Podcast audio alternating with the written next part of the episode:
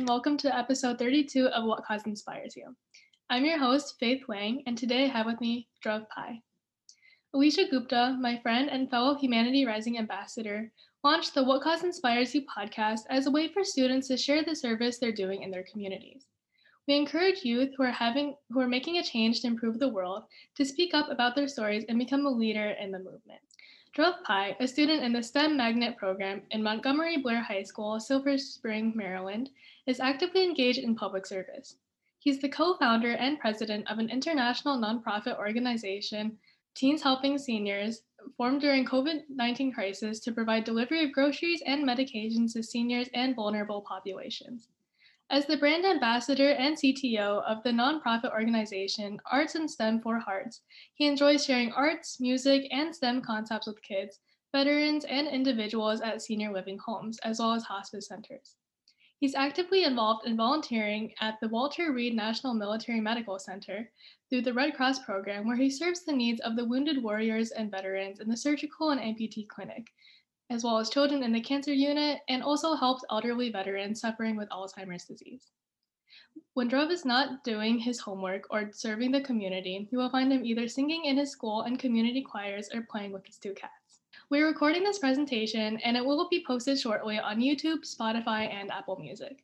Be sure to check out www.humanityrising.org and sign up for our email newsletter to keep updated with all the podcast links. Thank you so much for joining us, Dhruv. Everyone out there who's listening and I myself are excited to learn more. So, are ready to get started? Yep. Thank you so much for inviting me. Yeah, no problem.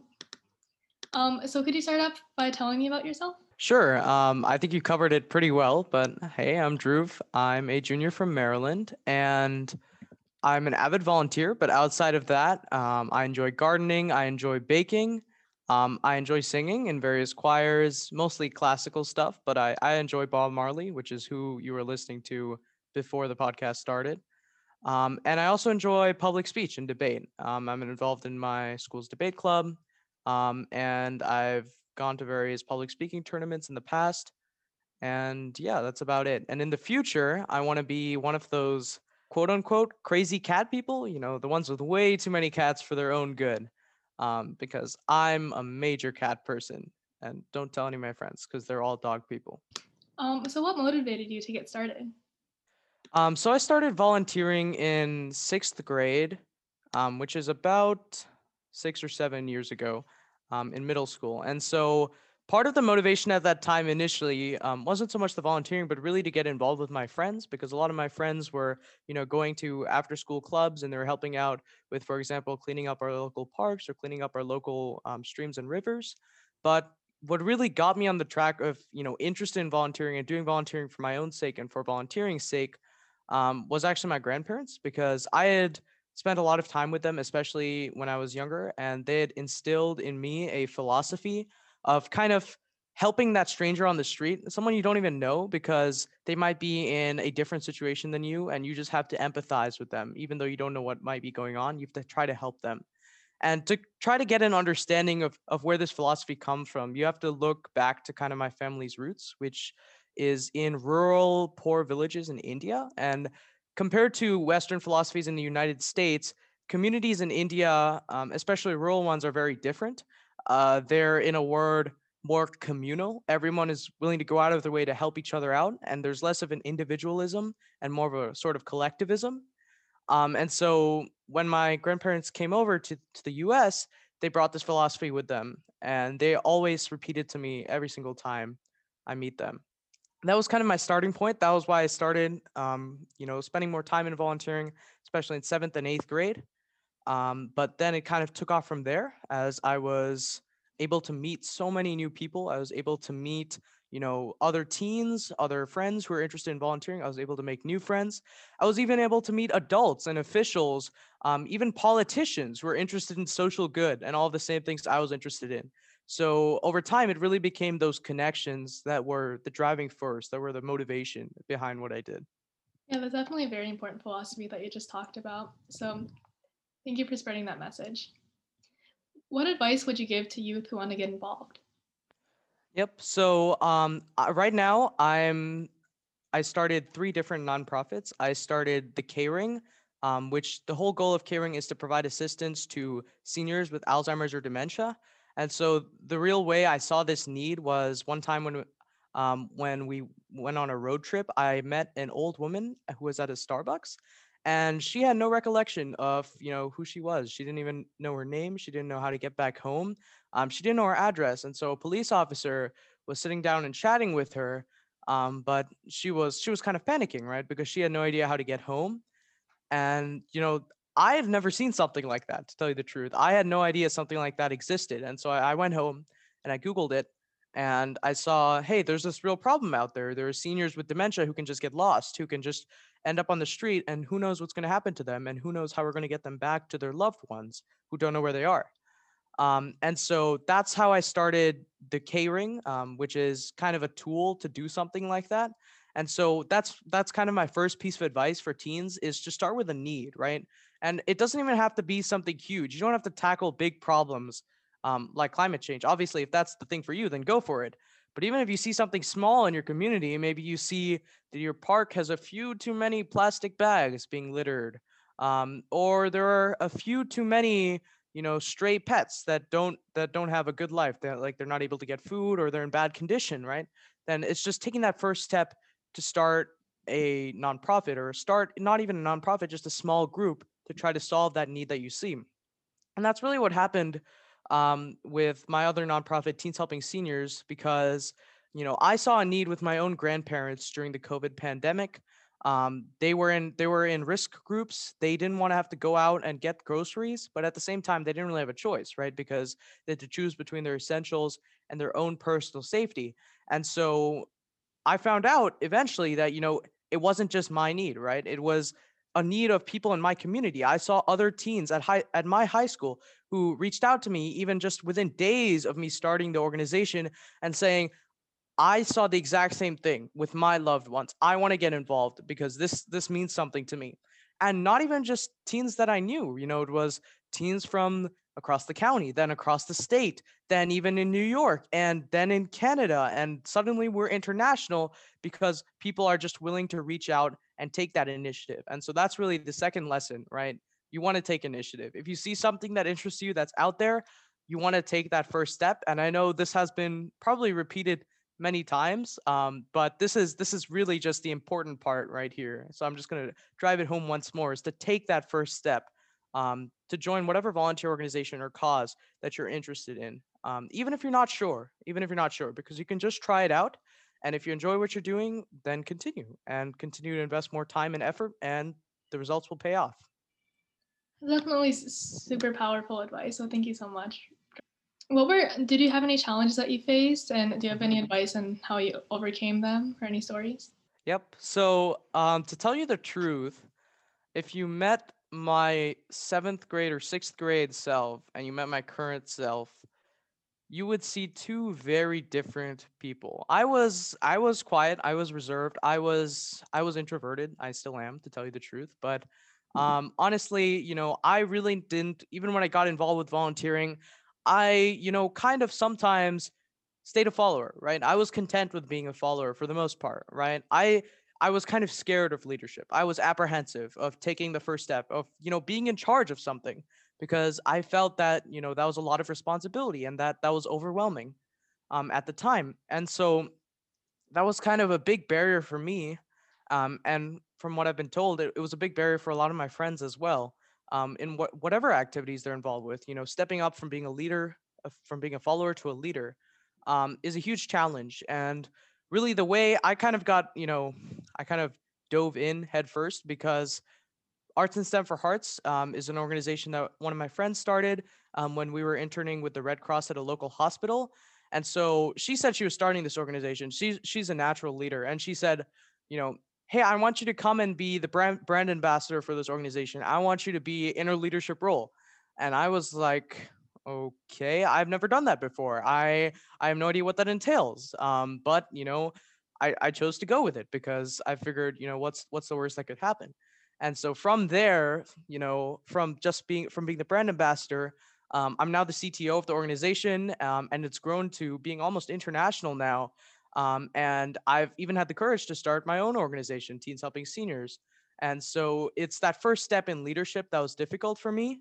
Um, but even after that, there were there were a lot more difficulties along the way.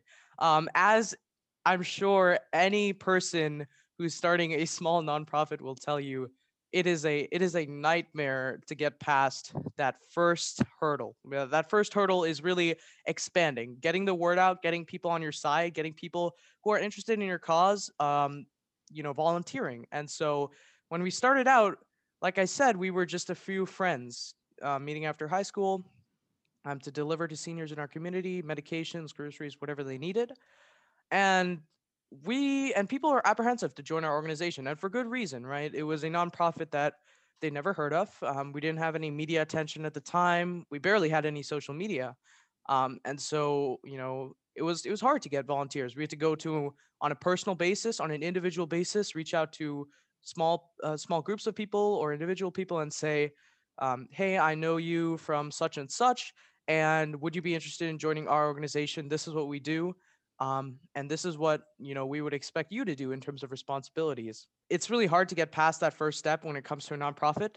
Um, but if you get past that first step then it's really i don't want to say home free but you know your life gets a lot easier from there because you have people on your side who are willing to do stuff for you who are willing to help you. I remember initially i had to you know sift through the dozens of delivery requests we get through each day manually because it was just a small team working on it. But as more and more people signed on, we have people who are committed to the cause, who are willing to go out of their way to, you know, advance this cause and to help people who need it. And so those are probably the two major hurdles that I faced, and and thankfully, you know, I surmounted. Um, but an important lesson here is that it I it didn't happen easily, right? And it takes a lot of perseverance um, to get over these different steps. But if you do, I promise, I promise, I promise, the rewards are tremendous. Yeah, I definitely can relate, and I'm sure that many other high schoolers can relate to your story of being shy and then stepping out as a leader. So it really just takes inspiration like you. Um, could you give an example of something that made you appreciate doing what you're doing right now? Yeah, so I'd say that, you know, these these kind of moments of appreciation are are really what makes it worth it in the long term. Um, and so one example is um, with Teens Helping Seniors, what we're doing again is delivering um, with with no del- with no additional delivery fee. We're delivering um, groceries, medications to seniors and other vulnerable people in the community. And so one of our earlier earliest um, requests for groceries um, was from a local senior who lives in I think about two or three miles away from my house. And so what she said was, you know, I, I'm in I'm in need of groceries and I have no way of getting these groceries. Um, and so could you could you supply me with weekly deliveries? And so every single week, um, when we went to her house to deliver groceries, she would always come out. She would always stand. I mean, obviously socially distanced, right, wearing a mask. Um, but then she'd always, you know, kind of she'd always smile at us and say, you know, I don't know what we do without you. I don't know what we do without you. And she just she just repeat that phrase. And so honestly, in the beginning, we we really didn't know, you know, what she was talking about because to our kind of immature teen brains, it was like um it, such a such a profound statement, such a human statement. It didn't really make sense to us. We couldn't really understand it. Um, but but then we kind of came to learn that um, she didn't really have any relatives to depend on during this time.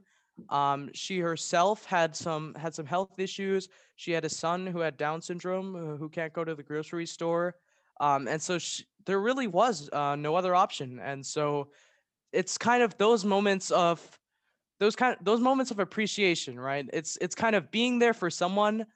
Not only does it make them feel good, but it really makes you feel good as well. And so uh, I guess another example I can give was we were delivering to a kid with cancer, unfortunately, um, as part of Teens Helping Seniors, and unfortunately he passed away. But um, before he left, you know, he said some of the some of the most kindest and most appreciative things about what we were doing, and so um, I won't go into too much detail there, but that was a really profound moment um, for all of us who are helping him, and so we really miss him. And it's it's all- it's all about those those small moments and and you know what what they constitute in terms of volunteering, and it's about the small victories in life. Yeah, those are definitely some very heartfelt moments, and thank you for sharing them. Um, so I know that you help a lot with seniors. So how do you involve other generations in your activities? Yeah, so a lot of my, I guess part of part of my goal in terms of my nonprofit organizations that I'm involved with is really about bridging that gap, um, that intergenerational divide between our youngest and our oldest. Um, so when we talk about arts and STEM for hearts, for example, um, what we're doing is we're not only delivering to the elderly in nursing homes, we're also delivering to children's in the Children's Cancer Hospital, uh, children in the Children's Cancer Hospital. Uh, we're even delivering to doctors on the front lines of the pandemic. And what we are delivering, we're delivering these small like stress relief kits and games they can play with, just simple things, right? That can really brighten someone's day. And so, you know, we started out with just delivering to one group of people, right? Providing to one small group of people. And it's really like we saw a need and we realized the need is so much more beyond that. There is no there's no shortage of human suffering if you if you look for it, but there's also no shortage of hope. And so what we've whenever we see a need, um, what me and other volunteers, other dedicated volunteers, like I mentioned earlier, the founder of Arts and STEM for Hearts, um, she's willing to go out of her way to you know get to these other people and to help them, even if they're from you know different age groups, different generations. And for teens helping seniors, I mean, it's it might sound you know, like it's only one generation, right? Teens helping seniors, only teens. And it, it really did start out that way, right? Because we were all teens and we figured that was that was an apt name. And then we realized that not only are there more people who need the service, but there are more people who are interested in being part of the service, right? There are more people who are interested in volunteering than just teens, right? So we've had college students sign on, we've had preteens sign on, we've had adults sign on.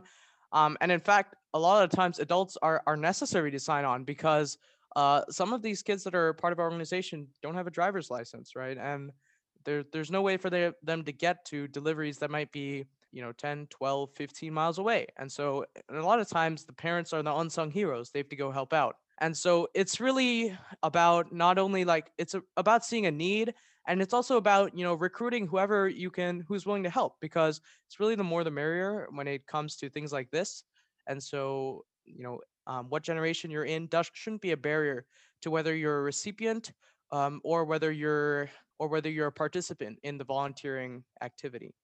That's definitely um, incredibly inspirational that you're able to unite all these different generations in a single cause. Um, and that's really the message of Humanity Rising. So thank you so much for joining us um, and for spreading that message in your own ways too.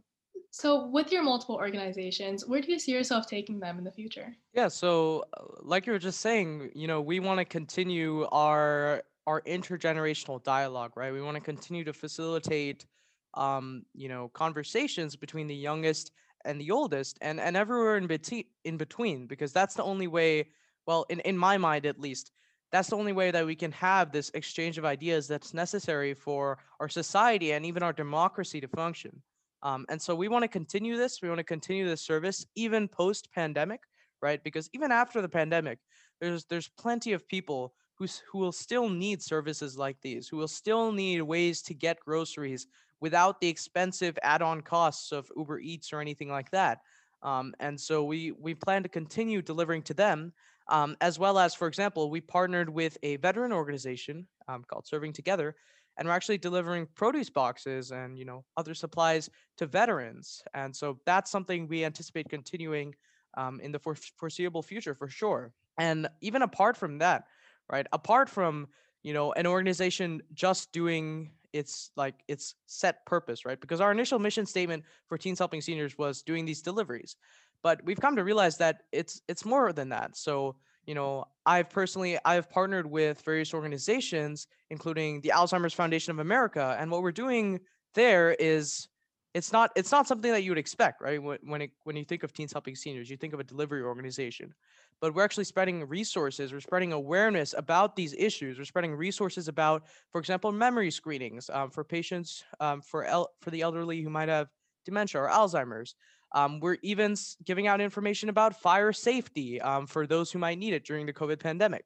And so, even though a nonprofit organization might start out as doing something and it might start out in its own bubble as, as, it often does. Nonprofit organizations volunteer groups they really succeed when they're working in conjunction with other issues other causes other groups that are also inspired and are also passionate about the same things.